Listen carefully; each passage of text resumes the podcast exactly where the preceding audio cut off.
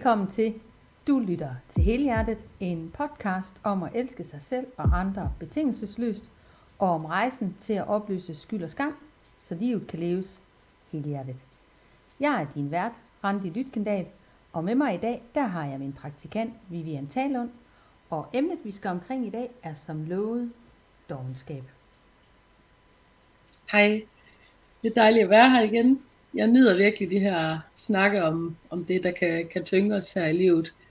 Og selvom jeg godt ved øh, er bevidst om, at jeg skal være lidt mere loose, og ikke så fastlåst. Jeg øver mig virkelig. Men så ved jeg jo godt, hvor det kommer fra. At øh, det her med, at jeg så gerne vil gøre det godt, og det skal være perfekt, og det skal lyde godt for dem, der sidder og lytter til det derude. Ja, og vi vil gøre det så godt, vi overhovedet kan for jer. Øh, og vi forsøger at skabe den her røde tråd og give plads til forskelligheden undervejs. Men vi har simpelthen brug for at strukturere det lidt, for at det ikke stikker helt fra os. Og sådan går det jo, når man har øh, meget på hjertet. Men øh, dagens tema, som vi skal snakke om i dag, det er jo dogenskab. Så vil du ikke lægge ud, Vivian? Hvad tænker du, når du tænker dogenskab?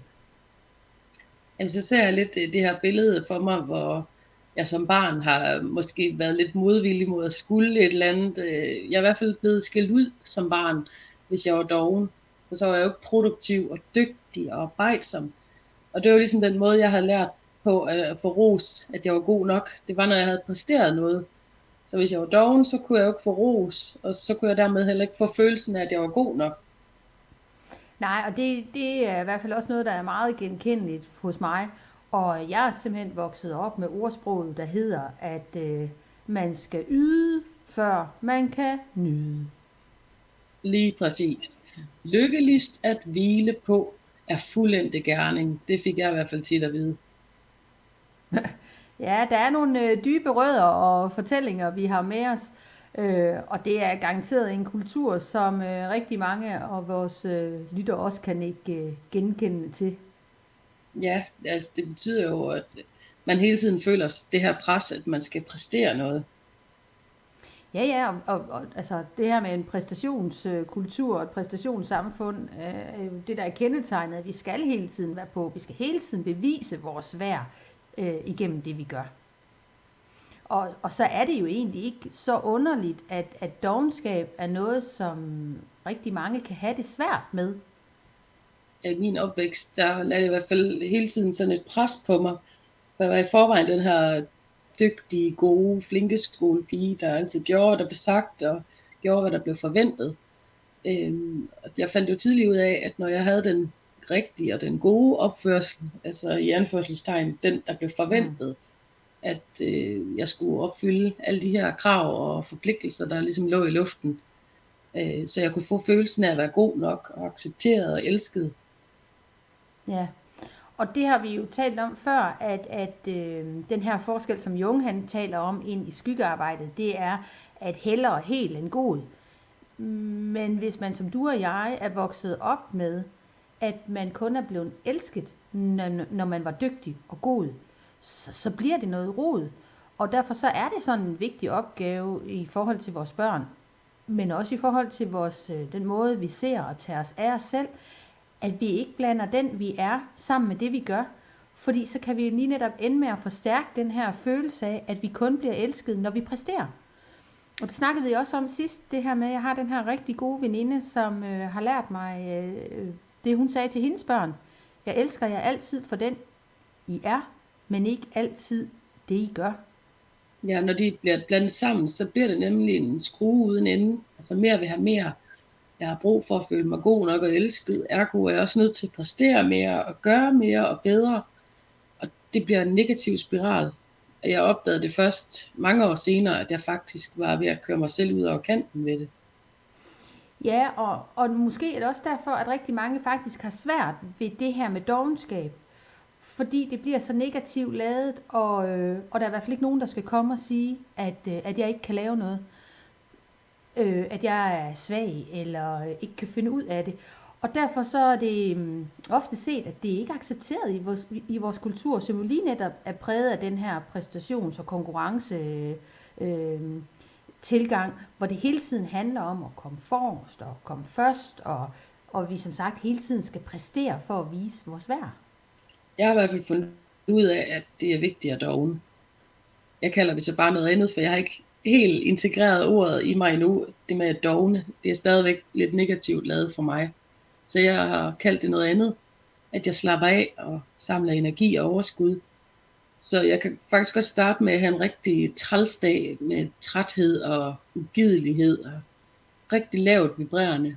Og så har jeg fundet ud af, at nogle gange, så har jeg faktisk brug for, at jeg dogner på forskud.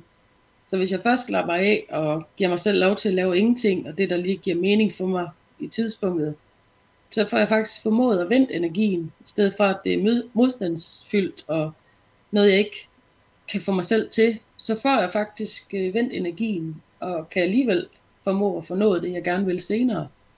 Ja, og jeg har, nu har jeg jo øh, lidt større børn, og øh, de vil nok, be, be, de vil jo altid være mine børn, men altså når man er snart 20 og 25 år, så, så tænker de så nok som øh, voksne mennesker. Men jeg har i hvert fald gjort meget ud af, at da de var børn, og, øh, at finde den her balance mellem, øh, hvordan de skulle lære at fordele deres øh, energi, så de lige netop øh, på forhånd kunne lære ikke at køre den her ud over kanten, som du også siger. Og det gjorde så, at, øh, at min den yngste på et tidspunkt, og jeg, jeg mener altså, han gik i 9. klasse, så kom han en dag, og så siger han, øh, mor, jeg kan simpelthen mærke, at jeg skal blive hjemme fra skole i dag. Jeg er simpelthen ikke på toppen. Og jeg spurgte jo ind til, om han var syg, og hvad der var galt med ham. Og så sagde han, nej, jeg, jeg, er, ikke, jeg er ikke syg, jeg, jeg, jeg er bare ikke på toppen. Og så var jeg jo øh, tro, som jeg er mod det, jeg har lært. Og i min opvækst, så argumenterede jeg jo vældig for, at han skulle tage afsted. Fordi når man, øh, rigtig mange gange, når man kommer afsted, så bliver man jo, øh, så bliver man jo frisk. Så, kiggede han sådan lidt undrende på mig, så sagde han, mor, jeg skal bare lige høre dig er, er det ikke noget med, at, at du gerne vil lære os, at, øh, at, at, at vi sådan lige skal mærke efter og tage tingene på forkant, så man ikke ender med at blive syg? Og hvordan hænger det så lige sammen med, at du ikke vil lytte og acceptere mit valg om, at, øh, at jeg kan mærke, at jeg skal blive hjemme i dag? Au, ikke? Fordi der ja. bliver jeg jo ramt af den her dobbelthed i, at jeg på den ene side, så vil jeg jo lære mine børn at tage ansvar og være pligtopfyldende medborgere, øh, der er arbejdsomme. Og på den anden side, så vil jeg også gerne have, at de øh, tager ansvar for sig selv og ikke bliver kørt, altså lærer at agere i, så de ikke bliver kørt over enden. Så lige der, der opdagede jeg bare, at jeg reproducerede virkelig min egen opvækst. Ja. Det er lige præcis det, der rammer og gør det så svært at balancere imellem, at jamen, vi har de her ting, vi skal gøre og præstere med, og så samtidig jamen, så har vi brug for at slappe af, og det kan bare give et rigtig dårlig, øh, rigtig dårlig følelse og dårlig samvittighed, og det bliver til en negativ tankespiral. Så det er derfor, vi er nødt til at arbejde på at give os selv lov til at mærke vores behov. Altså, har jeg faktisk brug for at trække stikket lidt, og så derved komme fri af modstand. Ja, fordi modstanden, den kommer jo af og viser sig ud fra de erfaringer, vi har. For hvis nu du og jeg for eksempel var vokset op med, at det at slappe af, tage en pause og trække stikket, at det var noget positivt, så vil den jo ikke have givet den her kropslige uro og det her ubehag og den her mindreværkskompleks og det tankemøller, som du så, så fint beskriver. Fordi groft set, så er den modstand og den uro jo bare et udtryk for fortidens erfaringer. Og som du siger, så kan man arbejde med at slippe den her modstandsenergi i kroppen. Ja, det er lige præcis det, det handler om. At finde det gode ved at dogne og slappe af. Hvad får jeg ud af det, hvis jeg nu godt må slappe af nu, eller dogne den i en halv eller hel time, og så se, øh, give plads til, hvor er jeg så hen bagefter? I stedet for, at jeg sætter det her label på mig selv, at nu er jeg ikke god nok, og er doven og forkert, fordi jeg har brug for at slappe af. Ja, og, og der er jo rigtig meget, hvis man sådan generelt tager os, hvis man nu skiftede dogenskab ud med pause, der er jo rigtig mm. meget kvalitet i pausen. Fordi det er, når vi er i pause, og det her break, at man kan få gode idéer. Det er også derfor, man siger, at det er sundt at kede sig. Øh, Hvem har ikke fået den her, man har siddet med et eller andet, der bare har nørdet helt vildt, og så står man under bruseren, og så lige pludselig det, man ikke har kunne løse, det løser sig. Fordi når vores hjerne får ro, så får den tid til at lære og bearbejde viden. Og så opstår der og frigives der plads til den gode idé, og der frigives plads til den gode energi. Men, men en ting er at vide det i sit hoved, en anden ting er at lære det. Og jeg er i hvert fald en af dem, der har skulle lære at dogne. Fordi for mig nyttede det ikke, at der var en, der sagde til mig, nu skal du bare sætte dig ned og meditere, og generelt lave ingenting. For så oplevede jeg den her enorme sidren mm. indvendigt i kroppen. Og, og det kan godt være, at andre de tænkte, at det er det bare noget, man gør. Man sætter sig ned og laver ingenting. Men det kan jeg godt sige dig, det, det, det kunne jeg ikke. Øh, altså, og hvis man sidder der, det kan godt være, at jeg tager pausen, men hvis jeg sidder der, og den er fyldt med modstandsenergi, så har den, så har den, ikke, øh, så har den ikke sin effekt. Øh, og for eksempel, hvis jeg sidder nu, øh, det, sådan kreativt og håndarbejde for eksempel, øh, kan godt være meget, meget meditativt. Generelt så er kreative aktiviteter øh, bidrager ret meget til den her meditative tilstand i kroppen. Men sætter jeg mig ned og har indre uro i mig, fordi der kører sådan en plade bagved om, at jeg burde gøre 10.000 andre ting i stedet for, så er jeg jo ikke i ro og nærvær. Uanset hvor meget det udefra ser ud, som om jeg laver en aktivitet, som reelt set kunne være afslappende og dognende, eller trække en, en pause fra, øh, fra det, der sker omkring mig. Ja, og netop når man har kampen som det foretrukne strategi i livet, så er dogenskaben jo for os lige med, at vi ligger død, og det bliver bare helt vildt udfordrende i vores nervesystem. For i forbindelse med min terapi, der har jeg også fået øvelsen, at jeg skulle øve mig i bare to minutter til at starte med, bare at være. Bare sidde eller ligge i sofaen og bare være. Og hold da op. Det er bare ikke rart eller sjovt, fordi så mærker jeg jo al den der uro, som jeg egentlig gør alt muligt for ikke at være med i, i hverdagslivet. Mm. Så det med at dogen, det er absolut ikke noget, man nødvendigvis bare lige gør. Fordi når man har været vant til at skulle præstere for at sikre den her overlevelse, øh, og føle sig accepteret af flokken, altså helt tilbage fra, fra tidernes morgen, hvor man har haft brug for at være i en flok for at kunne, kunne overleve, så øh, er det bare overhovedet ikke noget, der er nemt at lige til.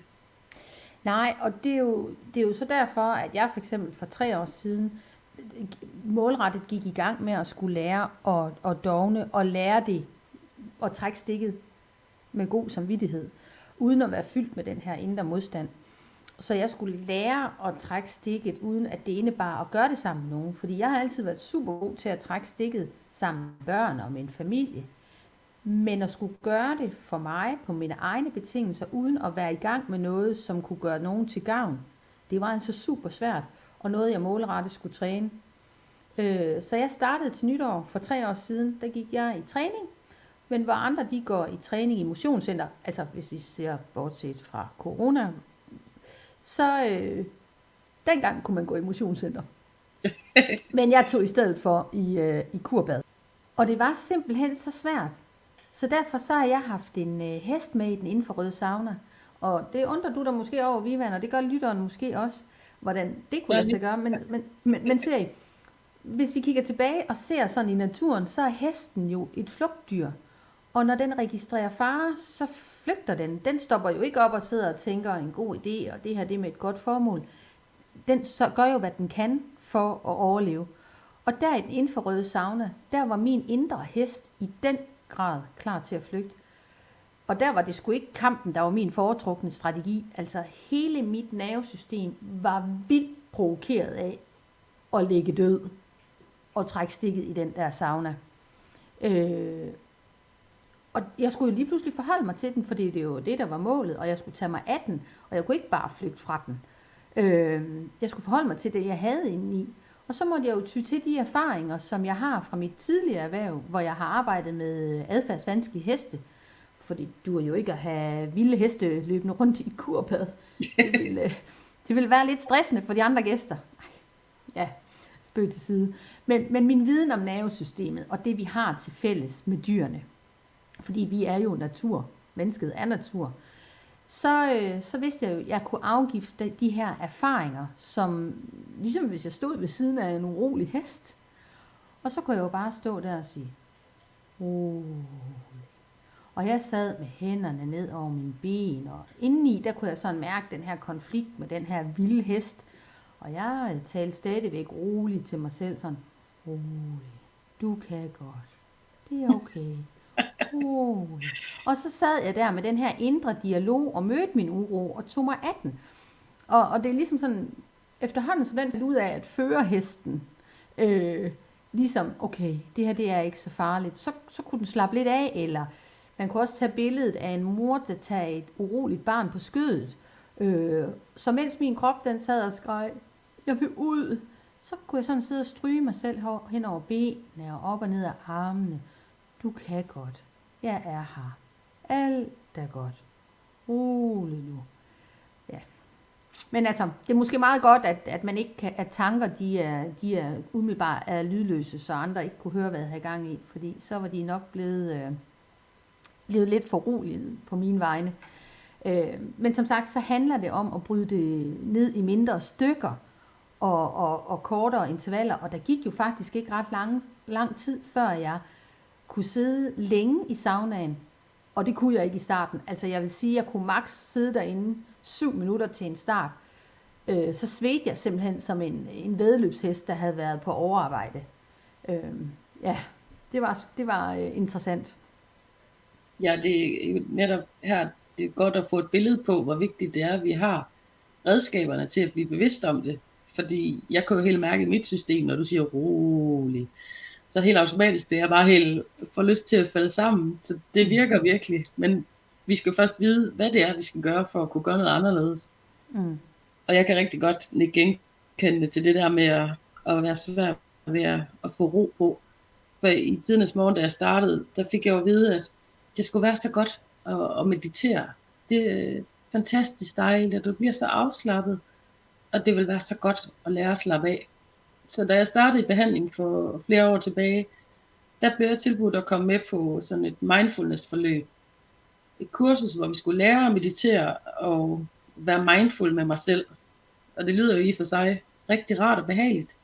Og hende, der stod for det, hun var så sød og rar og behagelig. Men jeg var der kun én gang. Jeg tror, ikke engang, jeg tror faktisk, jeg gik før tid en dag også.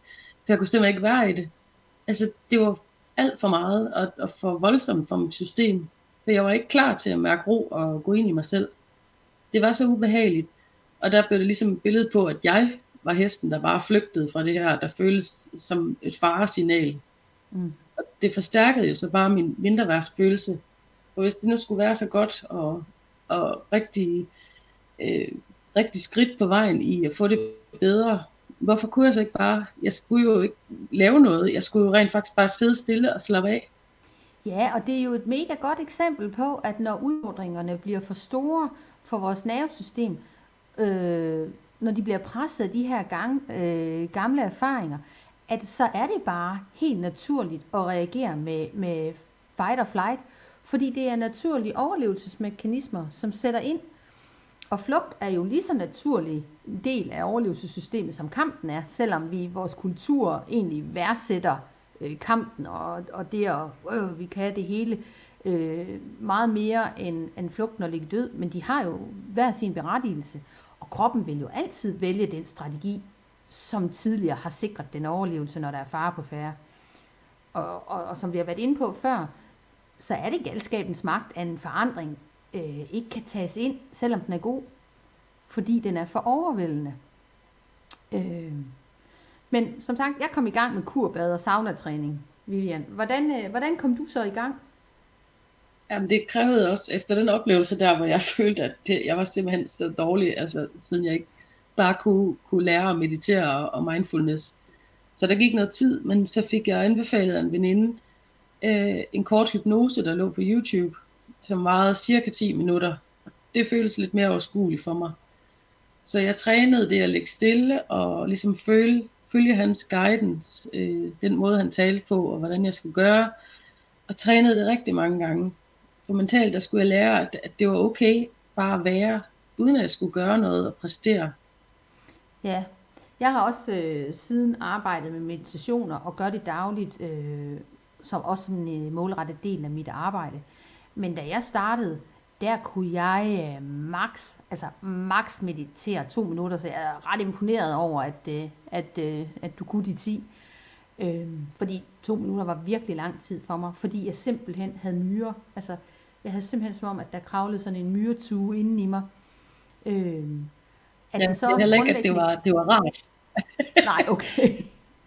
ja, men altså, det her for mit vedkommende er det grundlæggende jo, at, at mit nervesystem øh, har stået noget højt, og, og det kan komme sig af, at øh, jeg er født døende. Så min grund, arousal har været sådan lidt latent højt fra starten af. Så når der så oveni kommer de her øh, øh, udfordringer igennem vores opvækst oveni, så har det været et, en, et stor skridt og, øh, og skulle gå øh, over og, og opløse det. Øh, og så bliver det simpelthen sådan en udfordring, det her med at give slip ind i en meditation. Fordi for mig, udover var det bundet, forbundet med dårlig samvittighed, men som du også nævnte før, så er det jo også forbundet med at ligge død. Så jeg blev jo trigget af den langsomhed, som der knyttede øh, an til det i nervesystemet. Fordi hvor, hvor det at ligge død, det er jo modsat kamp og flugt. Hvor kamp og flugt er den her høje intensitet, så er ligge død jo langsomt og afspændt. Og i øh, overlevelsesmode, der ser vi jo, det er ligesom et pindsvin, der ruller sig sammen. Men når det er i afbalanceret og øh, i levet liv, så er det her, vi ser evnen til at være i nuet med ro og nærvær. Og det er jo det, vi gør, når vi giver slip og giver os hen i søvnen. Øh, som jo reelt set er det tætteste på, at menneske kommer og dø, mens vi øh, er i live.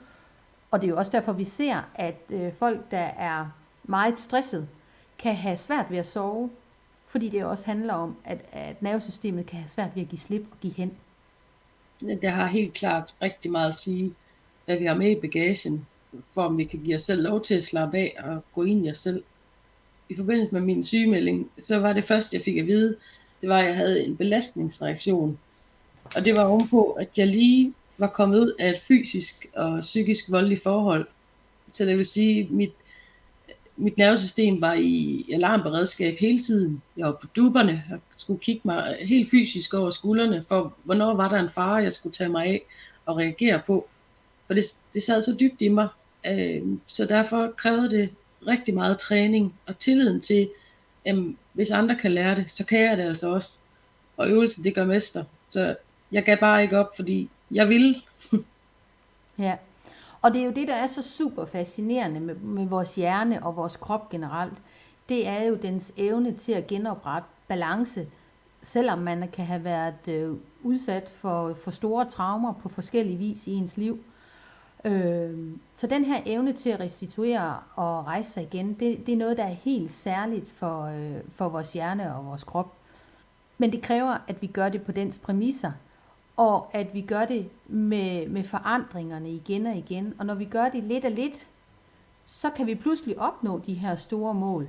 Men det kræver, at vi slipper den mentale modstand, som mange af os har med fra vores opvækst, øh, og som har rødder, altså som, som egentlig er rødderne ind i, øh, i den her uro. Fordi hvis vi ikke har sluppet den mentale, øh, altså forudsætningen for at kan slippe den kropslige uro, det er, at vi slipper den mentale uro.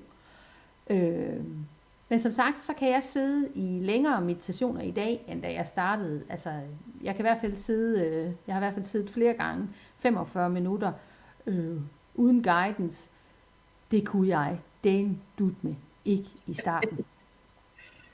Men det skal så også siges, at øh, stadigvæk så er, er DH-hypnose, som øh, Hello Mind har, øh, mit foretrukne. Altså, øh, fordi her der arbejder man med lagene mellem øh, bevidstheden og underbevidstheden, og, og derigennem opløse de her fastlåste mønstre i underbevidstheden. Så det er sådan lidt en kortere og hurtigere adgang under radaren af, af hjernens vagthund. Så øh, ja, det er jeg virkelig begejstret for. Jamen, jeg er virkelig også blevet glad for at meditere. Altså, nu er det noget, jeg nærmest, altså hvis det ikke er hver dag, så det er i hvert fald hver anden dag, at jeg kan mærke, jamen, nu har jeg brug for lige at komme ind i mig, nu skal jeg have noget mortid. Så så er jeg simpelthen nødt til at, at lægge mig og meditere. Øh, men det er jo blevet en kæmpe industri, og kæmpestort emne med både meditation og hypnose, så det kan vi jo lave en hel podcast om for sig. Ved du hvad? Det var en god idé. Jeg har sådan fornemmelsen af, at vi får indimellem sådan nogle... Øh, ved du hvad, det skriver jeg øh, ned på tegnebrættet, og så, øh, så finder vi... Altså nu ved jeg jo, du og jeg, vi har arbejdet rigtig meget med det og har haft holdninger til det. Men det kunne også være, at vi skulle invitere en, øh, en gæst mere ind til at, ja. at være med til at vende det emne. Fedt. Ja. Men øh, nu sidder vi jo to her, som har kamp som, og flugt som vores foretrukne. Enten, altså, at vi spænder ballerne sammen. Øh, så vi har skulle lære kvaliteten af dogenskab, og lære at finde gaven i det. Hvad, hvad tænker du om egentlig omkring det sådan overordnet? Det er jo noget, der kan provokere vores omgivelser helt vildt. Fordi når vi nu plejer at have styr på det hele, og gøre det hele, og opfylde alle de her forventninger, der er til os, så når vi pludselig gør noget andet, end vi plejer, øh, og ligger os for eksempel og slappe af, eller meditere, øh, jamen, så bliver de jo også at på prøve, hvorfor gør du nu det? Hvorfor gør du noget anderledes? De ser jo faktisk ikke, at du laver jo ikke noget. Det er det, det udefra set ligner. Og de ser mm. bare ikke alt det, der faktisk foregår på indersiden. Øh, de ser ikke, at, at øh, det er, der er behov for det her med at give plads til ro og nærvær. Men ved at jeg går først og, og siger, det her det er mig, det har jeg brug for, det har jeg lært, der gør mig godt, så giver det også plads til, at de kan begynde at tænke noget andet, og måske få øjnene op for, hvor vigtigt det er. Så når andre de bliver provokeret af den her dogenskab, så handler det jo så også om, at de heller ikke har accepteret og lært at se, at der er faktisk gode kvaliteter at hente i dogenskaben. Ja, det er jo det, der er lige netop nogle kvaliteter. Men man skal selv få øje på, hvad de kvaliteter er, for at begynde at kunne arbejde med dem. Og som jeg nævnte tidligere, så er der jo guld gemt i den her pause men hånden på hjertet, så er jeg selv en af dem, som jo har, kan du næsten måske regne ud, er blevet utrolig provokeret, øh, når jeg har mødt andre, hvor jeg har tænkt, nu må, nu må de skulle spænde hjelm og komme ind i kampen. Men, men jeg bliver bedre til det. Jeg bliver bedre til det. Og efterhånden, som jeg bliver bedre til det, så kan jeg også bedre give plads til langsomheden og, og kvaliteterne. Men, men det er jo ikke alle, som du og jeg, hvor det er velkendt med fight or flight som strategi, hvor, altså, hvor, hvor det et overforbrug kan resultere i, at kroppen siger fra, og går fra høj intensitet med stress og angst til handlingslammelse og afmagt i en depression, som du jo også har prøvet. Nogen har jo pinsvinet, som ruller sig sammen som den over, over, foretrukne overlevelsesstrategi. Men, men uanset årsagen til, at man er ramt af for eksempel en depression, så kan man ikke bare spænde hjælpen, når man er der. Øh, hvis jeg kom til dig, Vivian, da du havde det aller værst med din depression, og sagde, nu skal du bare rejse dig, du skal lige ryste det af dig, og spænde hjælpen. Det vil du jo ikke have kunnet. Altså, du vil jo ikke bare, på trods af, at du en dag har kampen som dit ellers foretrukne, så vil du jo ikke bare kunne rejse dig igen. Nej det var der, det virkelig krævede, at, at jeg blev mødt øh, og set lige der, hvor jeg var, i stedet for bare at have kæmpe store forventninger til mig. Øh, fordi når man er der, hvor kroppen har sagt fra, så orker man ikke noget som helst. Man kan ikke se mening eller noget lys. Så ligger man bare død igen, i, altså i anførselstegn. Man er handlingslammet, og så er man nødt til at, hvor svært det end kan være, at prøve at finde en mening med, hvorfor skal jeg mobilisere energien og hvor, hvor skal jeg finde den hen? Fordi jeg kan ikke se, at der er mulighed for det. Jeg overgår det bare ikke. Og det nemmeste er jo umiddelbart at give op. Øh, og det kan føles som om, det er det eneste, man kan. Og nu kunne jeg ikke selv se værdien eller formålet i mig selv på det tidspunkt. Og nu er det jo igen sådan et paradoks, at som regel, når vi bliver forældre, jamen, så kan man se en anden måde at leve livet på. At så er der lige pludselig nogle ting, det går bare ikke at køre dem på den måde længere. Så jeg kunne jo se, at det her, det kan ikke fortsætte på den måde. Altså det kan godt ske, at jeg ikke kan finde værdi eller mening med at skulle gøre noget godt for mig selv. Men min datter, hun har altså ikke selv valgt at blive født. Så om ikke andet, så var starten, at jeg kunne se, så må jeg gøre det for hende. Hun skal have de bedste betingelser. Mm. Og den vej fra, øh, så kunne jeg langsomt rejse mig i at se, det bliver bedre, og hun er mit, mit lys til at fortsætte fremad. Ja, og det at kunne se mening, det er en alt afgørende forudsætning, både når man skal lære at håndtere dogenskab, men så sandelig også i den grad, når man skal lære at rejse sig efter at have været fastlåst i den.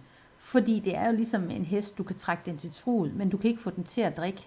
Så du bliver nødt til at kunne se, hvorfor, hvad er meningen med det her, hvad er sammenhængen, hvorfor, hvorfor er det her vigtigt for mig. Men man behøver faktisk ikke at være endt helt ud i en depression for at være fastlåst med en, en, i en, i, i en ligge død strategi. Et sted, hvor jeg har oplevet, men som man måske ikke lige ligger umiddelbart, at folk de tænker på, at der kan ligge en overlevelsesstrategi bag, det er for eksempel unge, som af forældre og lærere bliver anset som dogne og umotiverede. Øh, og nu er jeg jo selv underviser, og jeg kan da ikke se mig fri for, at jeg kunne nogle gange have lyst til at sige, så spænd dig hjelmen og kom ind i kampen. Men nu er jeg jo så heldigvis blevet øh, klogere med tiden, og, og med den viden, jeg har om nervesystemet i dag, øh, og jeg ved jo det her med, at mennesker som generelt er drevet af en indre livskraft og vilje til at skabe, og er den forsvundet, så er det jo oftest fordi et menneske er slået ud af kurs og har mistet retning, og ikke kan gennemskue, hvordan de kommer videre og, og skal rejse sig igen. Og, øh, og det at trække sig, det kan blive et forsvar i at sige fra, fordi presset er blevet for stort. Og da jeg arbejdede med udsatte unge, så lærte man også ret hurtigt, at for dig, det betyder ikke i sin øh, konkrete form, men det er lige nu, der magter jeg det ikke. Så det handler om at se bag ved den adfærd, vi ser. Øh, for hvis vi ikke gør det, så ender vi bare med at blive løbet øh, over ende, og så skaber det bare flere konflikter. Ja, fuck dig, den har jeg godt nok også fået smidt efter mig et par gange. Og især her i forbindelse med corona og hjemmeskoling, så er vi jo bare ekstra udfordret. Og det med den manglende motivation og temperamentet, det kan jeg jo se hos min datter på 9 år. Nu var hun netop taget ud af skolen, fordi vi skal være herhjemme. Hun er taget ud af de sædvanlige rammer og den daglige rytme, hvor hun netop plejer at være sammen i fællesskabet med andre og, og lære og skulle lave lektier. Og hun er ellers glad for at gå i skole og nyder skolearbejde så meget, som man nu kan nyde det, når man er ni år. Men nu var alt taget ud af kontekst, og alt er anderledes. Så keder hun sig hurtigere, bliver hurtigere irriteret og sur, hvis tingene ikke går, som hun synes. Og det kan bare nemt gå i hårdknude. Så selvom vi laver skemaer, der ligesom tager ret og lægger lidt, at jeg kører ikke den hårde stil, at du skal sidde her fra 8 til 2, og vi skal bare bum bum bum. Øhm, fordi så bliver vi begge to sure på hinanden, og det går i modstand. Øhm, hun er svært ved at være i det, så derfor har jeg været nødt til at, at, at tage det lidt som det kommer. Altså, og lidt på gefyl og være kreativ. Ja, fordi det er jo så nemt at bare sige, at hun er et uvarens barn, som øh, bare skal tage sig sammen. Men hun reagerer jo helt naturligt på en kaotisk øh, situation, her hvor hele samfundet er sat på den anden ende. Og det er jo genkendeligt for, ret, øh, for rigtig mange. Altså, vi, vi kan bare kigge rundt i verden lige nu og se, hvor meget kaos der er. Og folk, som ikke kan finde ud af at agere i det, fordi at de arbejder i overlevelsesmode, men fordi vi jo ikke umiddelbart er i krig, vi er i krig med en usynlig virus, øh, så, så handler de, at man så kan diskutere lige netop, at handlingerne så kunne gøres på en lidt mere hensigtsmæssig måde. Det er der, hvor vi skal adskille egenskaber og, og handlinger fra hinanden. Men det er nat- en naturlig reaktion, så det nytter ikke noget, at vi skammer hinanden ud for det. Og lige nu, der er det både for børn og voksne, der agerer vi i noget, som er markant anderledes, end det vi er vant til. Ja, lige præcis. Det er derfor, vi er nødt til at, nødt til at omforme alt det, vi kender og plejer at gøre. Og vi kan ikke bare, i hvert fald i min optik, øh, køre et fastlåst mønster. At sådan skal det være, og sådan forventes det. Derfor er jeg nødt til at tænke kreativt herhjemme. Fordi hvis jeg bare siger, tag det nu sammen, spænd hjelmen, du skal det her, vi kan godt, så bliver det igen drevet af konflikt og modstand. Og, så vi har lavet om på det, altså vi har simpelthen taget den, øh, hvor hun har været med til selv at, at finde på øh, en leg for eksempel, jamen så laver vi hjemmelavede penge, og så laver vi en matematikleg, hvor vi leger købmand, eller vi har taget øh, udgangspunkt i engelske sange, og på den måde fået sproget integreret. Så i stedet for den her med, at tingene skal presses igennem på en bestemt måde, det er altså ikke for alle, det dur. Det, det bliver bare øh, meget modstandsfyldt. Ja, og, og det er jo, der er jo ikke ret mange af os, der, det er ikke ret mange mennesker, der trives i at blive øh, presset ud over grænsen. Og, og som du jo siger, så er det jo vigtigt, at det er os voksne, som skaber rammerne, øh, og huske, at, at børn gør det bedst, de kan med de forudsætninger, har, de har. Og det gælder jo, at, at det skal både forældre og pædagoger og lærere huske. Fordi hvis vi nu tager den her grundpræmis om, at børn de gør det bedst, de kan, så kan vi jo også meget bedre rumme og hjælpe dem videre ud af deres fastlåsthed, når den dukker op. Og fordi ellers så ender det med, at konflikten, som du også siger, så bliver den imellem jer. Og så ja. bliver fastlåstheden lige pludselig forskudt, så det også bliver i relationen. Og det er også det, vi ser generelt. Jamen, så bliver den her fastlåsthed næsten helt i en samfundsstruktur lige nu, hvor alt er i kaos. Ja, nemlig. Fordi altså, jeg øh, skal da heller ikke øh, sige mig fri for, at jamen, hvis jeg lytter til andre, eller ser i, på Facebook, hvad andre folk gør, jamen vi sidder sådan og sådan, og vi kører skemaet fast igennem, og jamen det er muligt, det fungerer for nogen, men det gør det altså ikke for alle. Øhm, så vi har indsat pauser, at jamen, så kan det være, at så får vi ikke lavet så meget den dag, men så fik vi lavet en masse idræt, sjov og ballade, og på den måde, så træner vi jo andre ting. Og det er derfor, det er så vigtigt mere end nogensinde, at vi prøver på at finde tilbage til os selv og mærke, hvad er mit behov? Hvad fungerer for os? Og netop at give plads til at dogne, og vi kan dogne sammen med børn, eller dogne hver for sig, så vi lærer dem at gå foran og faktisk vise, at det er okay, at når, når mor hun gør det her, så må du også gerne, altså jeg må gerne bare ligge på sofaen i 10 minutter og sige, nej, hey, det er min tid. Nu har jeg brug for at, ligesom, at restituere. Så det ikke hele tiden bliver det her ræs om at præstere og skulle blive bedre. Vi er jo alle sammen rollemodeller på en eller anden måde. Og når vi går forrest, øh, så kan vi ligesom vise, jamen, der er altså andre måder at gøre det på. Vi skal alle sammen kunne holde til at omsætte alt det her nye, som skal inkorporeres her i livet. Øh, så når vi lærer vores børn kvaliteten af pauser, og hvad det giver os i den anden ende, så ser de det og ved, jamen, okay, det kan jeg også, det er okay. Ja, og når vi ser på den her kvalitet af pausen, som du også siger, altså at trække stikket, så er det jo noget, mange her under corona har opdaget, hvis der er noget, kommer noget godt ud af det. Det er den her vigtighed af, at vi som samfund måske er ved at få øjnene op for, at det måske ikke altid behøver at gå så sindssygt stærkt, og at der er mange måder at leve og finde vejen på, øh, fordi måske så er vi ved at have presset rammen af, øh, hvor meget vi kan, vi kan præstere, så måske så handler det om, at vi får mere kvalitet end kvantitet. Det er jo kun børn, der gør det bedst, de kan lige nu. Altså, vi er jo alle sammen i en form for overlevelsesmode. Og når vi opdager, at der er behov for at ændre de her handlemønstre, så er det, at vi bliver bevidst om, at jamen, så må jeg gøre noget andet. Så må jeg finde en anden vej og, og handle målrettet for at finde derhen. Ja, og nu hvor vi skal til at runde af, så er den målrettede intention jo, tænker jeg, et godt sted at slutte, fordi det er i den målrettede intu- øh, intention, at vi finder det meningsbærende det er der, at, at man kan finde sprækkerne til at gøre noget andet. Og, øh, og det er også den øh, målrettede intention, som er den, der gør, at jeg for eksempel laver et vagus boost hver dag. Det ved du, hvad er, Vivian. Øh, men til dig, der lytter med, så kan jeg fortælle, at det er, hvor jeg hver dag masserer min vagusnave ved at grine højt og tydeligt og med fuld blæs på i 15 sekunder. Og jeg deler det endda på øh, sociale medier, velvidende, at jeg godt ved, at folk synes, de er, at hun er sgu lidt småskør og øh, lidt tosset. Øh, men med den her målrettede intention, og med det her faglige fundament, hvor jeg ved meningen bag, hvorfor jeg gør det, så gør jeg det jo. Uanset, og jeg gør det alligevel, selvom folk må synes, at det er kugleskørt.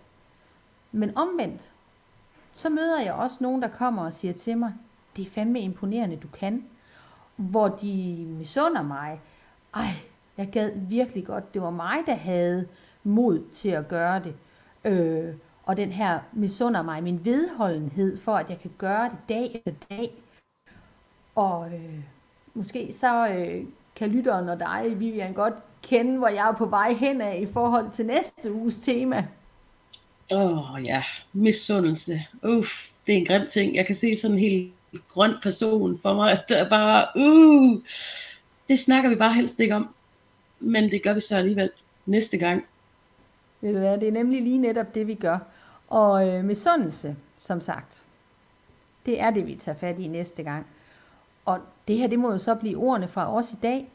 Og øh, jeg bliver nødt til at sige, Vivian, som altid, tusind tak, fordi du er med. Jeg er så glad for, at du vil øh, dele dine erfaringer og refleksioner med mig og lytterne.